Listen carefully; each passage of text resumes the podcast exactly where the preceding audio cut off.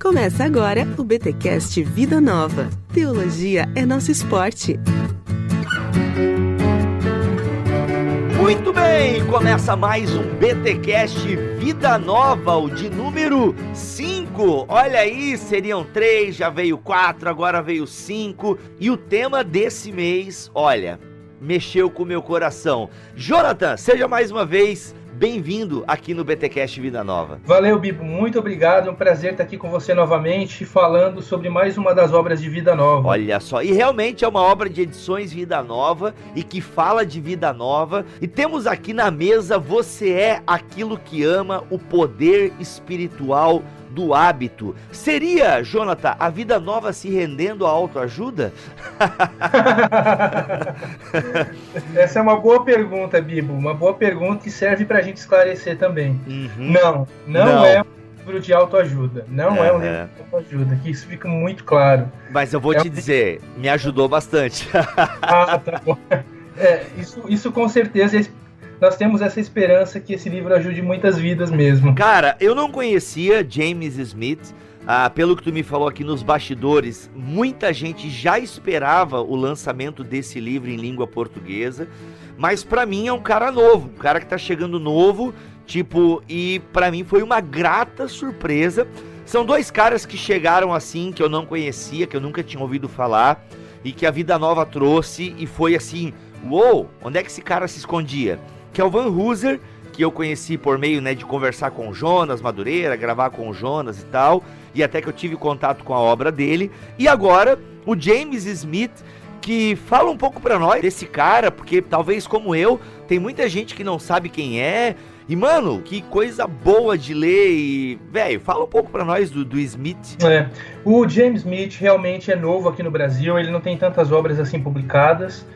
Uh, ele é um professor de filosofia na Calvin College, que também já é um grande seminário e, e uh, uma, uma escola bastante renomada já nos Estados Unidos. A, além de reformado, uma coisa curiosa do Smith é que ele também é carismático.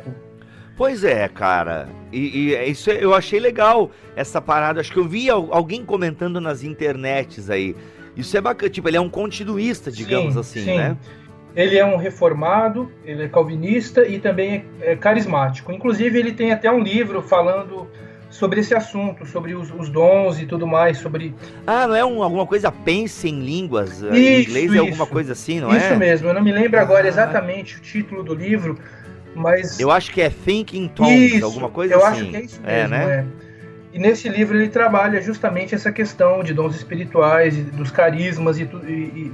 Enfim, né? Questão relacionada à espiritualidade mais carismática. Cara, então ele é filósofo. Filósofo, professor de teologia, como é que é? Ele é filósofo e também, é, na verdade, professor de filosofia, PhD pela Universidade de Vila Nova também. Ah, e ele tem se destacado justamente por essa, pela maneira como ele aborda a vida cristã, pela maneira como ele trata o discipulado, pela maneira como ele entende a cosmovisão cristã também.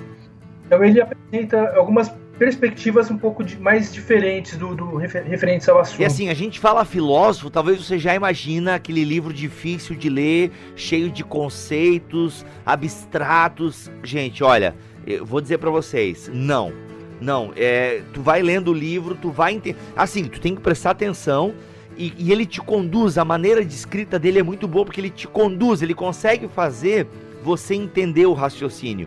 Outra coisa, ele usa muito de repetição. Sempre que ele vai apresentar um novo argumento, ou melhor, ele vai ampliar o argumento anterior, ele vai, ele retoma o argumento, ó, nós já falamos isso, isso, aquilo, e aí ele amplia, cara, e ele vai fazendo isso ao longo de todo o livro, e isso é um mérito muito legal desse livro. Cara, realmente assim, a perspectiva que ele traz é bacana. Mas antes da gente explorar esse livro, a gente vai explorar aqui um pouquinho do primeiro e do segundo capítulo, para você criar aquele gostinho, caramba, eu preciso ler esse livro. A gente quer dizer, Jonas, que vai ter aí o Congresso Vida Nova em março de dois mil e dezoito.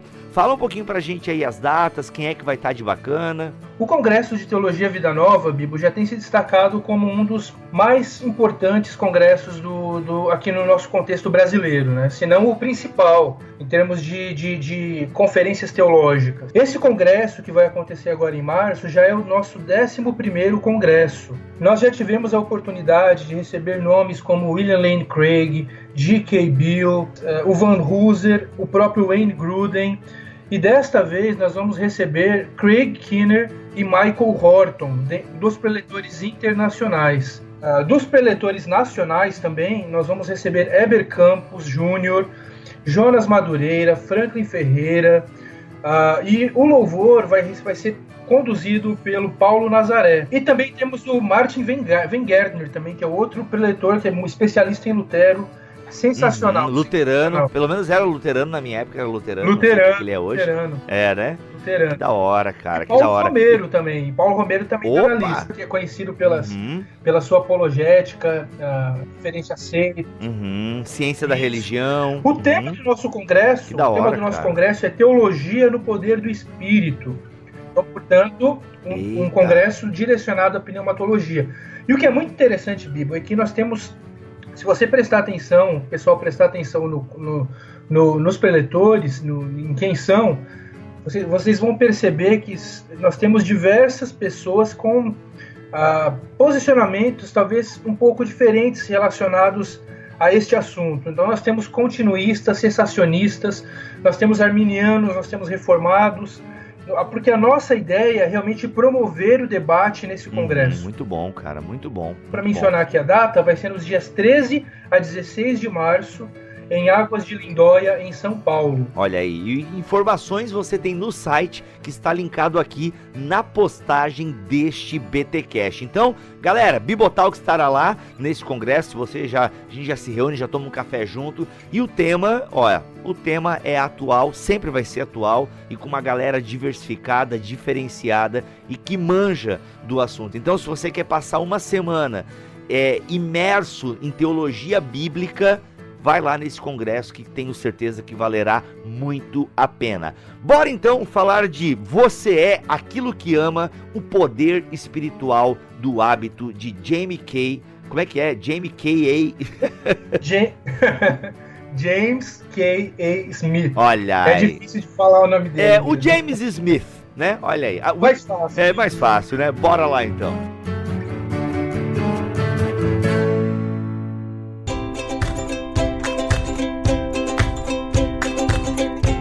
Bem, uma coisa genial desse livro já é o título, porque no título você já carrega muita informação.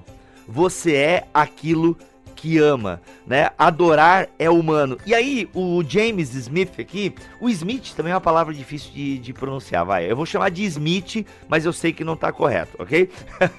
o, o, o Smith, ele já levanta uma pergunta que é a primeira pergunta que Jesus faz a seus discípulos: o que você quer? E ele começa a explorar a importância dessa pergunta, e cara, ele vai descortinando a nossa alma, e eu queria que tu falasse um pouco para nós sobre isso, Jonatas, tipo, a importância dessa pergunta de Jesus, a importância daquilo que desejamos, cara. É assim, esse começo de livro... Uhum, uhum. É, esse primeiro capítulo, Bibo, ele é muito antropológico. É, o que é o ser humano? O, o, o, o, o que constitui o ser humano? O ser humano se constitui naquilo que ele acredita ou naquilo que ele deseja. Então, o, o Smith busca demonstrar que nós não podemos reduzir o ser humano simplesmente à categoria da razão, um tipo de entendimento intelectualista do ser humano, né? Então ele começa justamente mostrando que quando Jesus se encontra com os discípulos, quando ele se encontra com as pessoas, ele sempre pergunta: o que você quer? Ele não pergunta aos discípulos o que você sabe ou o que você crê. Ele pergunta o que nós queremos, na verdade, né? Isso diz bastante coisa, porque Jesus nos identifica por aquilo que desejamos e não por aquilo que sabemos ou cremos.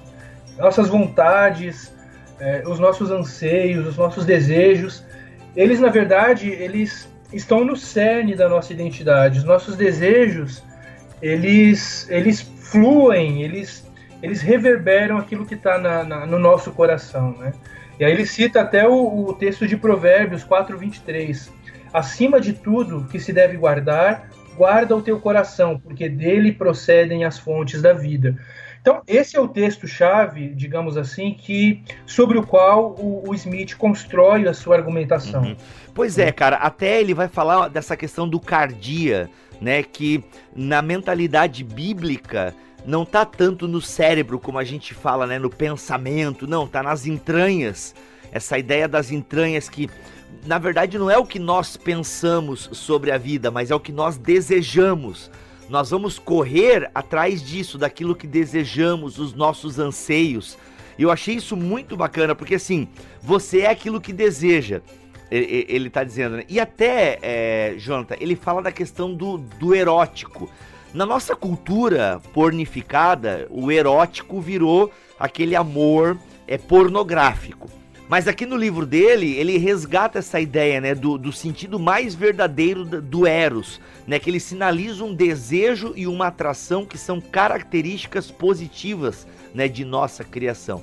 Então todos nós temos esse impulso, né, e é por isso que Provérbios quatro, vinte e três é tão sério na mentalidade dele, né, o cardia, digamos assim, porque é dali que procedem a, as saídas da vida, né? Ou dali saem as coisas que nós pensamos. Então, antes de pensar alguma coisa e de organizar a minha vida mentalmente, eu desejo aquilo, né? E estou em busca do reino, alguma coisa assim. Eu lembro que ele fala que nós sempre estamos em busca dos reinos e a gente está sempre em busca de alguma coisa. Somos tubarões existenciais, né? Isso, cara, é fantástico é isso. isso. E sabe o que é interessante, Bibo? Esse é um conceito que não, ele não está trazendo uma novidade uhum. para a teologia. Isso já é um conceito antigo. É, nós vemos isso já em, em Agostinho. A base da, da argumentação dele é agostiniana. Uhum. É, quando Agostinho diz, criaste-nos para ti, referente a Deus, né? Uhum. E nosso coração não encontra repouso, não encontra descanso, enquanto não, não descansar em ti. Uhum. Ou seja, em Deus, né? Uhum. Então, nosso, nosso coração realmente está... Ele é atraído como uma bússola, né? como, a, como a metáfora da bússola que ele menciona no livro. Nosso coração é uma bússola que está sempre, se, está sempre sendo direcionada para o lugar errado. Nós buscamos uma satisfação plena da nossa vida em lugares errados. E nós temos que constantemente recalibrar a nossa bússola para o norte, que é Deus. Uhum. Até eu acho interessante que o Smith ele faz isso ao longo da obra, sempre citando alguma coisa, em, algum evento histórico, alguma coisa da cultura pop, música ou filme. E nesse caso da bússola, ele cita um acidente, né, de, de dois navios que isso. se chocam e tal, exatamente. Por causa que a bússola estava desregulada. É. E ah, não, era comum, a gente sempre fez assim e tal. E ele fala dessa importância, né, da bússola, da bússola estar é, é calibrada. E aí, cara, é aí essa questão do coração, né, estar calibrado. Ele cita a oração que Paulo faz aos Filipenses. E eu achei isso fantástico, cara, porque eu nunca tinha parado para pensar e analisar o que Paulo fala ali em primeiro. Em... Em primeira Filipenses, em Filipenses capítulo um, a partir do versículo nove, se não me falha a memória. E também faço esta oração, que o amor de vocês aumente mais e mais em conhecimento e toda a percepção, para que vocês aprovem as coisas excelentes e sejam sinceros e inculpáveis para o dia de Cristo, cheios do fruto de justiça que vem por meio de Jesus Cristo para a glória e louvor de Deus. Ou seja, Paulo ora justamente para que o nosso amor, né? Se o nosso amor, se a nossa bússola, né? Porque aquilo que nós amamos é o que nós vamos buscar, né? E se nós não amarmos a Deus sobre todas as coisas, se a gente não guardar o nosso coração... Aí eu lembro daquela música da Cassiane. A tua palavra escondi, guardada no meu coração, citando o Salmo cento e dezenove. Por que que eu, eu, eu guardo a palavra no coração? Porque é essa palavra que vai recalibrar minha bússola. Faz a gente, né, repensar, toda, tu, tudo isso faz a gente repensar a questão do discipulado, porque normalmente nós temos a ideia de que o discipulado ele se resume apenas em despejar informações doutrinárias sobre alguém, né? Nós partimos do pressuposto, aquele pressuposto cartesiano, na verdade, né? De que nós somos seres exclusivamente racionais, que nós somos coisas pensantes, como diz o Smith, né? E, e aí nós eliminamos completamente a dimensão emo- emocional do ser humano, como, como você acabou de mencionar. A questão que envolve os nossos afetos, que envolve os nossos amores. Mas Jesus, ele, ele, ele não quer só conquistar o nosso, o nosso intelecto. Ele quer alinhar os nossos amores de acordo com os anseios dele. E aí é um ponto muito fundamental na, nessa obra, uhum, do Smith. Isso, isso para mim foi... Até, é, até falou comigo, na verdade. Pensa bem, se a vida cristã se resumisse apenas em adquirir for- informações, se isso fosse o suficiente para alinhar os nossos amores a, a, aos de Deus, então bastaria eu me formar e ser um P H D, que eu seria a pessoa mais santa dessa terra, verdade? Mas isso não acontece. O que acontece na prática é que nós encontramos muitas vezes uma, uma dissonância, uma incoerência entre aquilo que nós acreditamos, aquilo que nós sabemos, uhum, e, aquilo, e entre aquilo, uhum, que nós praticamos. É porque assim, ó, as pessoas acham que precisam conhecer para amar, quando na verdade é o caminho ao contrário. Eu Isso. amo para conhecer. É, então contrário. Ele coloca assim, ó, que os nossos afetos precisam, uhum, ser direcionados. Que, e, e ele não é anti-intelectual. Longe, a gente acabou de falar o currículo do cara ali. Não é isso. Não é ser anti-intelectual. Mas é você colocar o intelectual no seu devido lugar, né? E nós entendemos que antes de conhecer, eu preciso amar. E é por isso que Paulo fala na oração aos Filipenses, para que o nosso amor cresça, né? Porque depois vem o conhecimento, depois vem essa experiência, né, de, de, de conhecer a Deus, de conhecer os credos, de ser catequizado e por aí vai. Porque às vezes a gente pula essas etapas, né? E a internet, às vezes, Jonatas, ajuda nisso. A gente recebe muita informação é, na internet, muita é, teologia, e boa teologia tem sido difundida na internet. A gente aqui está fazendo um podcast porque quer levar boa informação às pessoas. Agora, de nada adianta toda essa informação, que é uma informação de qualidade, que o Bibotalk produz, né, que o seu site produz, a Vida Nova e por aí vai. De nada adianta se nós não amarmos ao Senhor de todo o coração, de toda a nossa mente. De nada adianta toda essa informação se nós não sermos uns discípulos de Jesus que reconhecem aquilo que é importante. Uhum. Sabe? É, a questão não é, um despre... não é o desprezo pela razão e pelo intelecto. A questão é o racionalismo e o intelectualismo.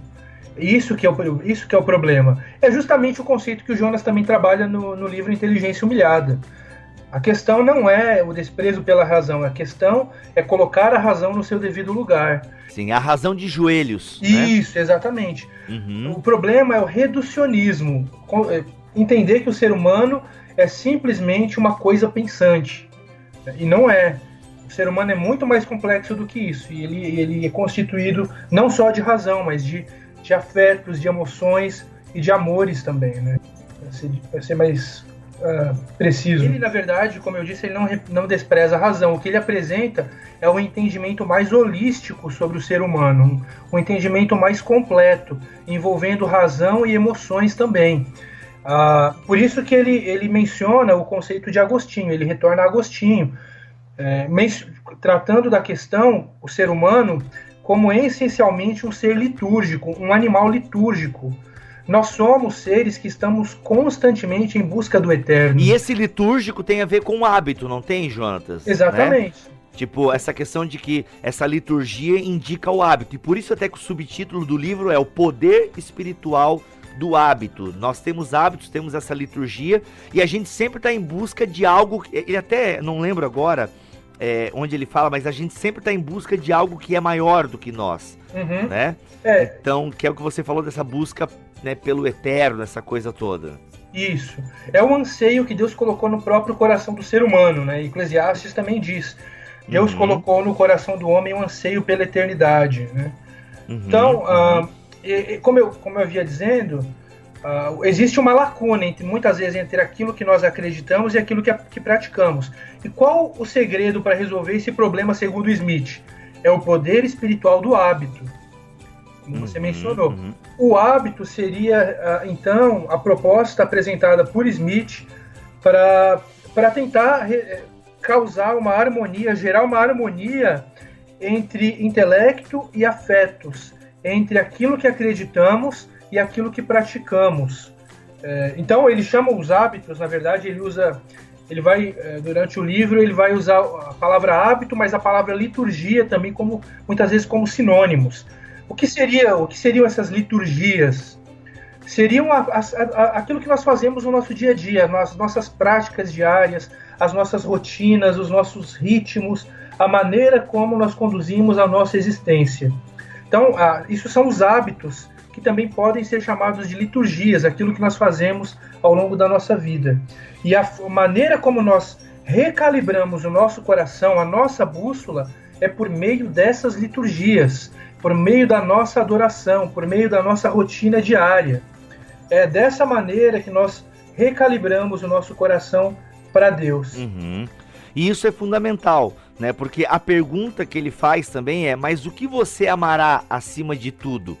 Você é aquilo que ama, né? Então a gente vai se tornando aquilo que amamos, a gente vai pautar a nossa vida por aquilo que está no âmago, né, do nosso ser. E é por isso que tu falaste ali, é, momentos atrás, que como essa visão de discipulado muda completamente, né? Porque a gente realmente quer que, o, que os discípulos, que os neófitos na fé aprendam o credo apostólico e aprendam tantas informações. E repito, gente, a gente não tá, a gente não, né? O Smith não tá dizendo que isso não é importante.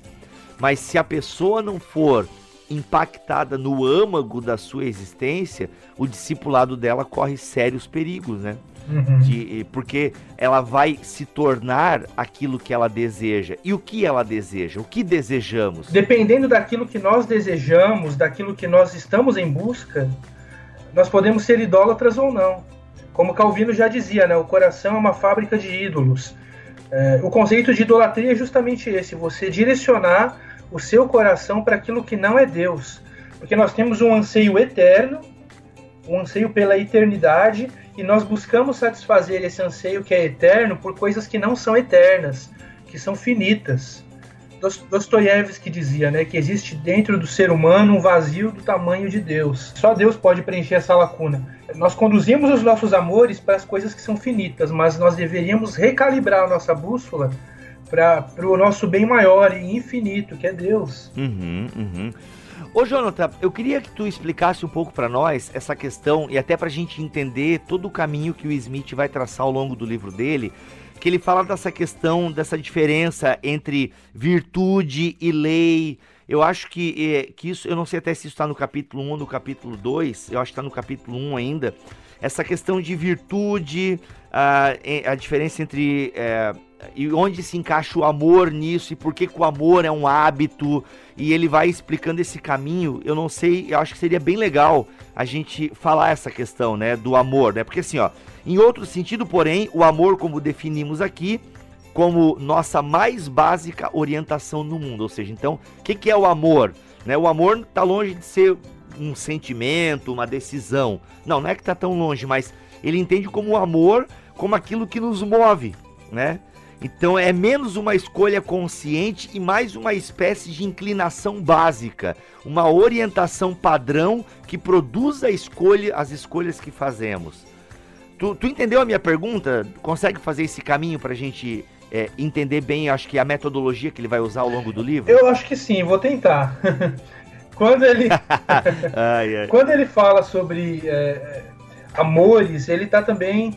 de certa forma, tratando isso como hábitos e como virtudes também. Ele, ele usa essas palavras mais ou menos como sinônimos, certo? Então, a maneira como nós conduzimos a nossa vida, ou seja, as nossas liturgias, a no, os nossos hábitos, isso, essas coisas, elas nos, nos, nos moldam, elas nos, nos caracterizam, elas nos identificam, nos mostram quem nós somos, certo? O problema maior... é que muitas vezes nós fazemos coisas e nós passamos a amar coisas até de maneira inconsciente. E nós não estamos alerta disso. Nós, acredit- nós, nós achamos que amamos alguma coisa e não amamos. Nós estamos amando um objeto diferente daquilo que nós acreditamos. Então, a, o, o que seria, então, o, o amor? O amor, pra, pensar, no pensamento do Smith, seria... dentro da obra, seria recalibrar o nosso coração para aquilo que, que, que é correto, aquilo que é bom, aquilo que é belo, aquilo que é agradável. E isso exige trabalho, não é simplesmente um sentimento.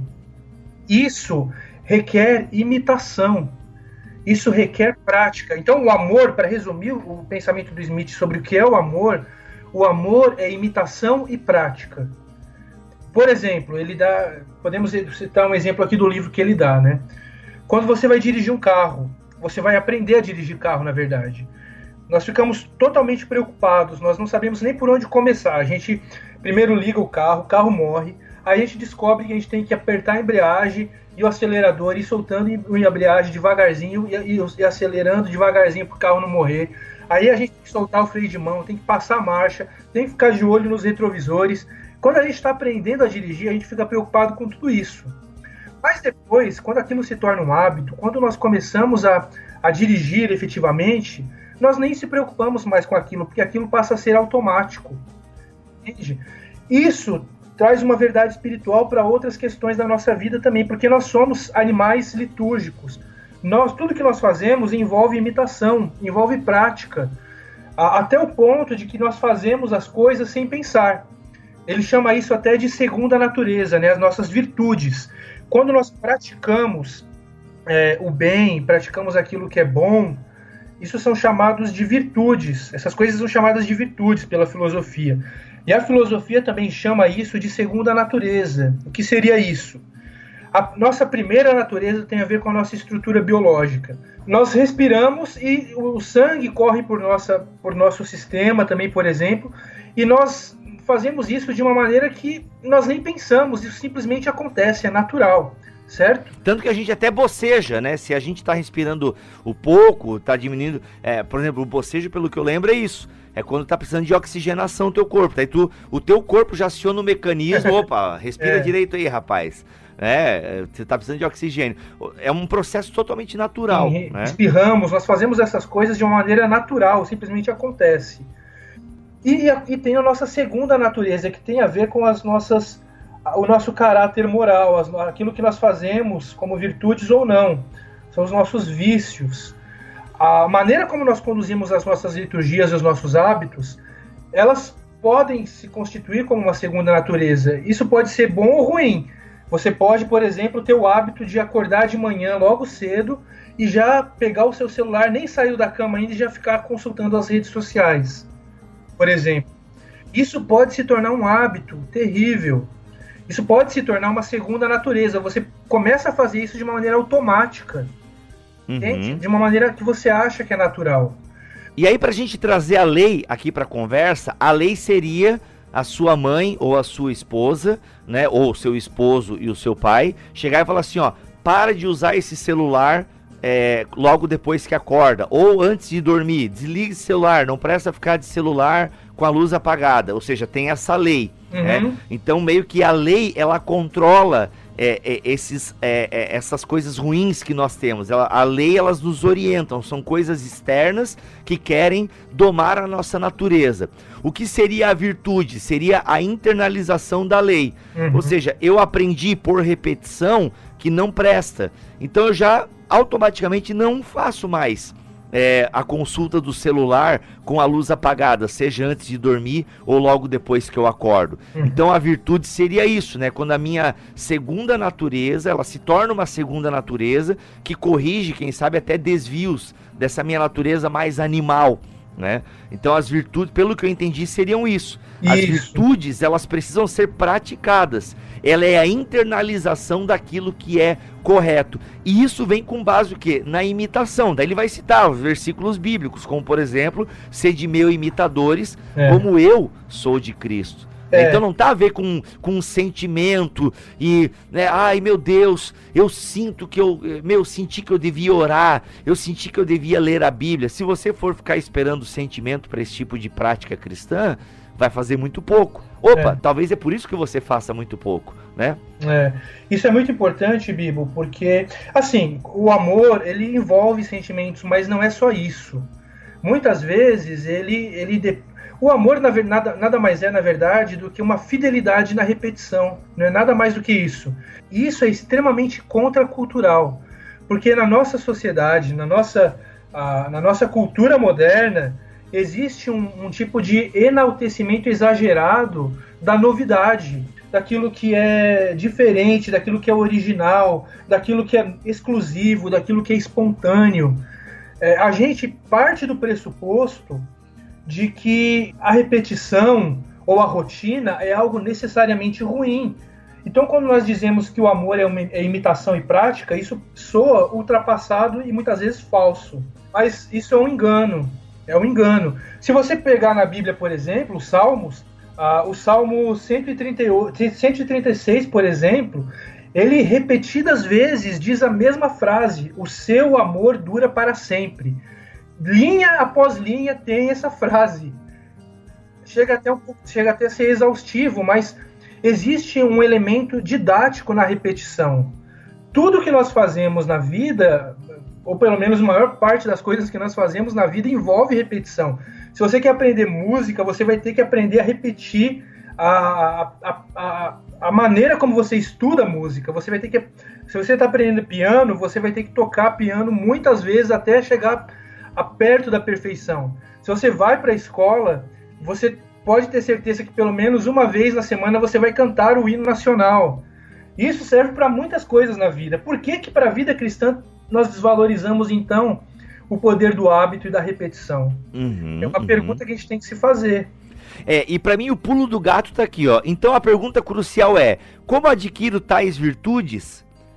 Não posso simplesmente chegar à virtude por meio do pensamento. Essa é outra diferença entre leis ou regras de um lado e virtudes de outro. Leis, regras e mandamentos determinam e, anunci- e enunciam o que é bom. Elas me informam sobre o que eu devo fazer. Já a virtude é diferente. Não é algo adquirido intelectualmente, mas afetivamente. A, instru- é, a instrução na virtude não é como aprender os dez mandamentos ou memorizar Colossenses três, doze e quatorze. O ensino da virtude é um tipo de formação, uma reciclagem de nossas disposições. Ou seja, é a questão do hábito. E aí ele vem dizer, já que Paulo diz que o amor é uma virtude, né, o amor é um cinturão, né, que prende as virtudes que nós devemos buscar. Logo, a virtude, se a virtude é um hábito, o amor é um hábito. O amor é um é. hábito. E aí, cara, que pra mim caiu assim, falei, caramba, mano, é, o amor isso, é um hábito. Bibo, isso, como eu disse, é extremamente contracultural, porque nós vivemos numa cultura extremamente romantizada. Uhum. É, filmes melosos, com às vezes músicas melosas, e nós passamos a acreditar que um amor é simplesmente um sentimento. E quando nós deixamos de sentir algo, então, uhum. nós podemos deixar de amar. E por isso que existe tanto divórcio, na verdade, também, né? Uhum. Então isso uhum. faz a gente realmente pensar sobre o que é o amor. O uhum. amor, até tem uma frase muito interessante no, em um livro... É um livro bem popular, né? Do, do, aquele monge executivo, mas tem uma frase muito interessante. O amor é o que o amor faz. Eita! O amor é o que o amor faz. O amor envolve ação. O amor envolve imitação e prática. E é exa- exatamente isso que o Smith está dizendo. Portanto, não é algo ultrapassado. Então, isso é um ponto muito interessante que até o Smith vai levantar mais para frente lá no livro, sobre essa necessidade de querer inovar, de querer trazer coisas novas e espontâneas, inclusive para o ambiente do culto, o ambiente da, da, da experiência cristã, né?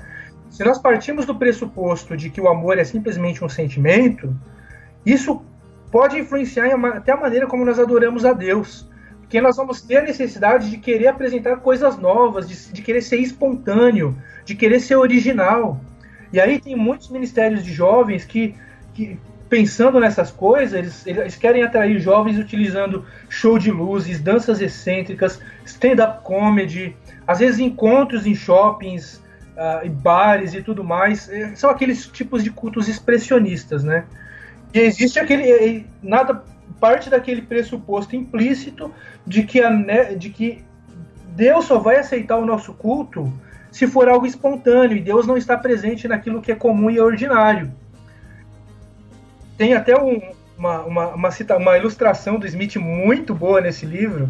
Todo mundo já conhece essa história, na verdade. A maior parte das pessoas já conhece, mas eu achei fenomenal a maneira como ele, como ele, ele, ele, ele conclui essa história, né? A moral que ele dá para essa história. Aquele famoso caso de um homem que estava preso numa enchente numa cidade, né? Então ele corre uma enchente na cidade e ele corre para o telhado da sua casa esperando ajuda. E aí ele clama a Deus pedindo por socorro. Deus, me ajude, eu estou preso aqui nesse telhado, eu vou morrer afogado, por favor, envie socorro. E aí daqui a pouco passa um bote e chama ele para entrar no bote, para ele ser resgatado, né? Ele diz assim, não, não, não, pode ficar tranquilo que eu já orei para Deus e ele vai me providenciar uma ajuda.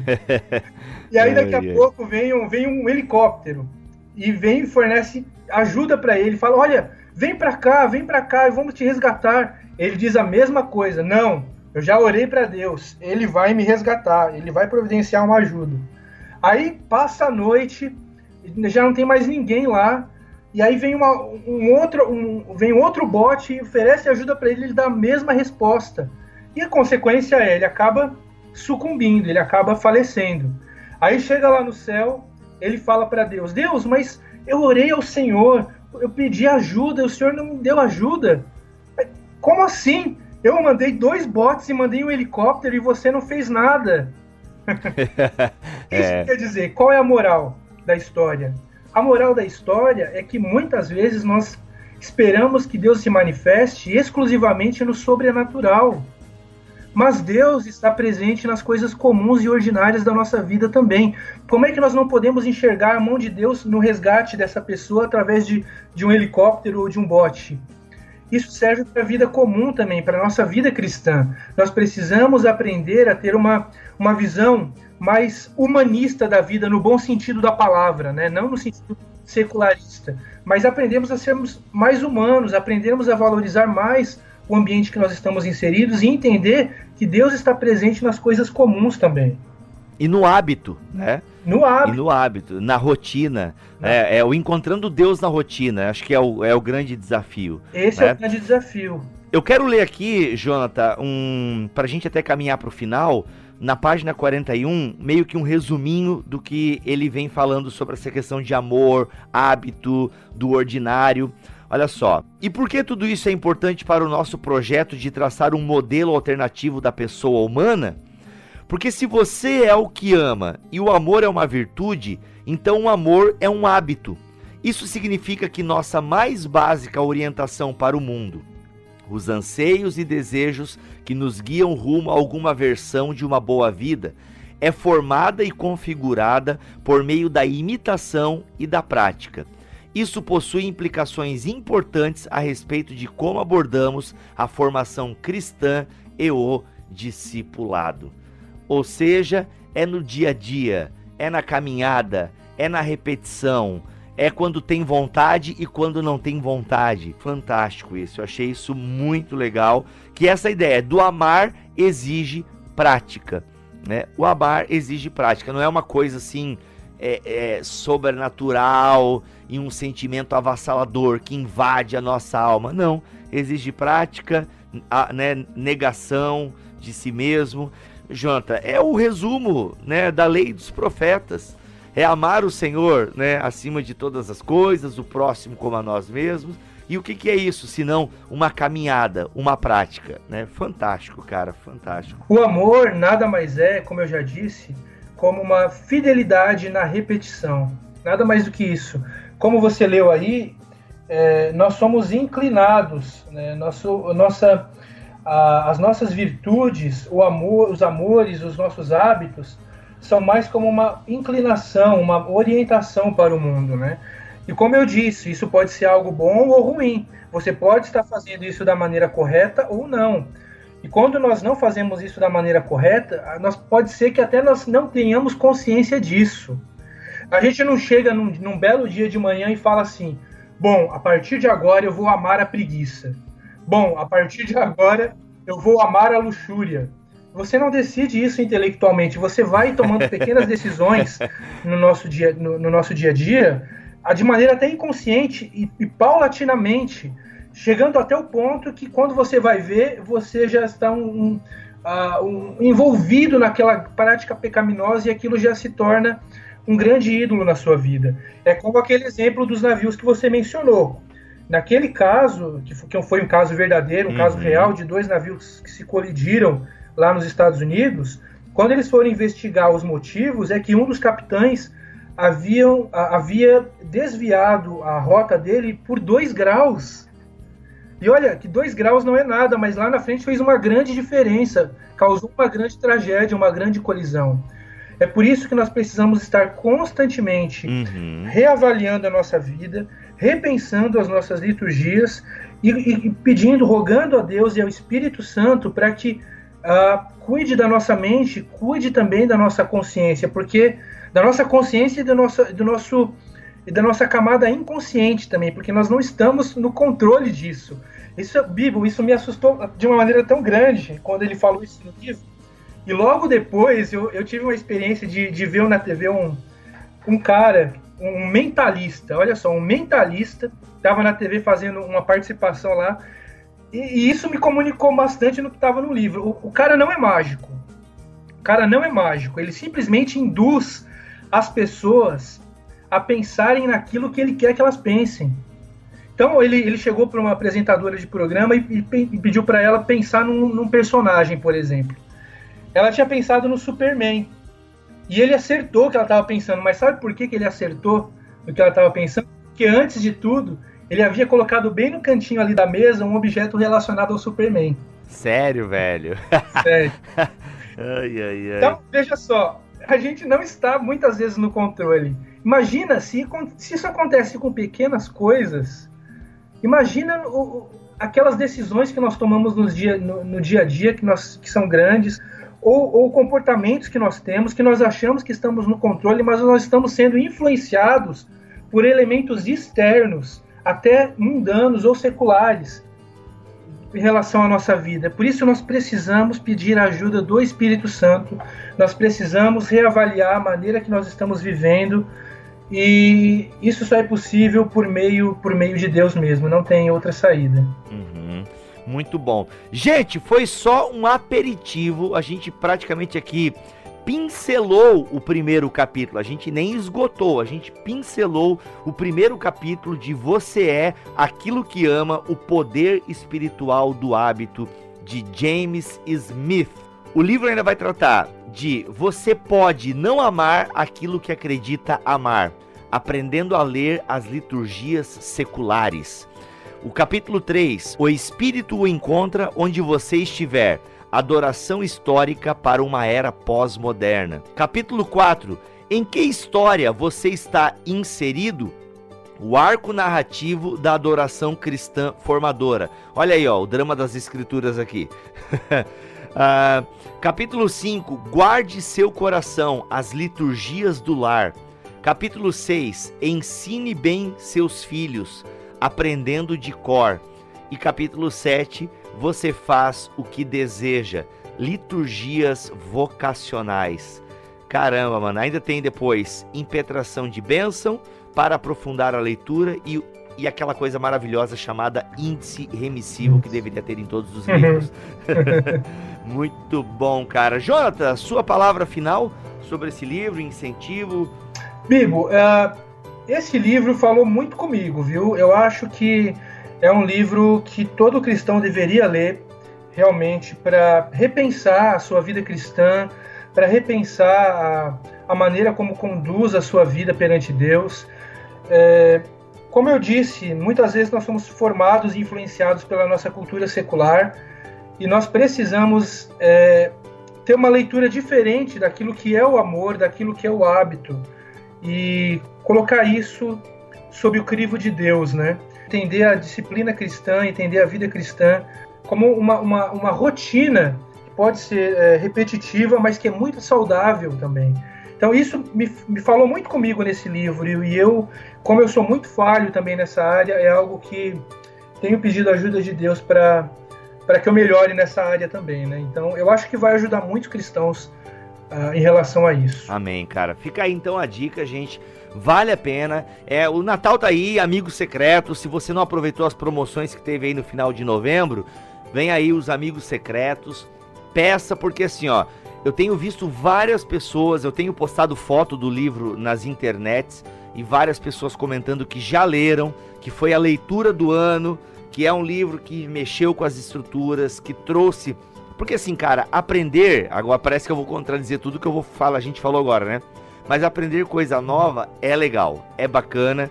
Uhum. E assim, ó, isso que o Smith ensina aqui é algo que realmente mexe, sabe? E que faz a gente mudar algumas rotinas e faz a gente entender o poder realmente do hábito, né? E o poder espiritual hum. do hábito. Então fica aí esse incentivo para que você leia Você é Aquilo que Ama, de Edições Vida Nova. Jonatas, obrigado, cara, pela tua presença e mais um episódio aqui.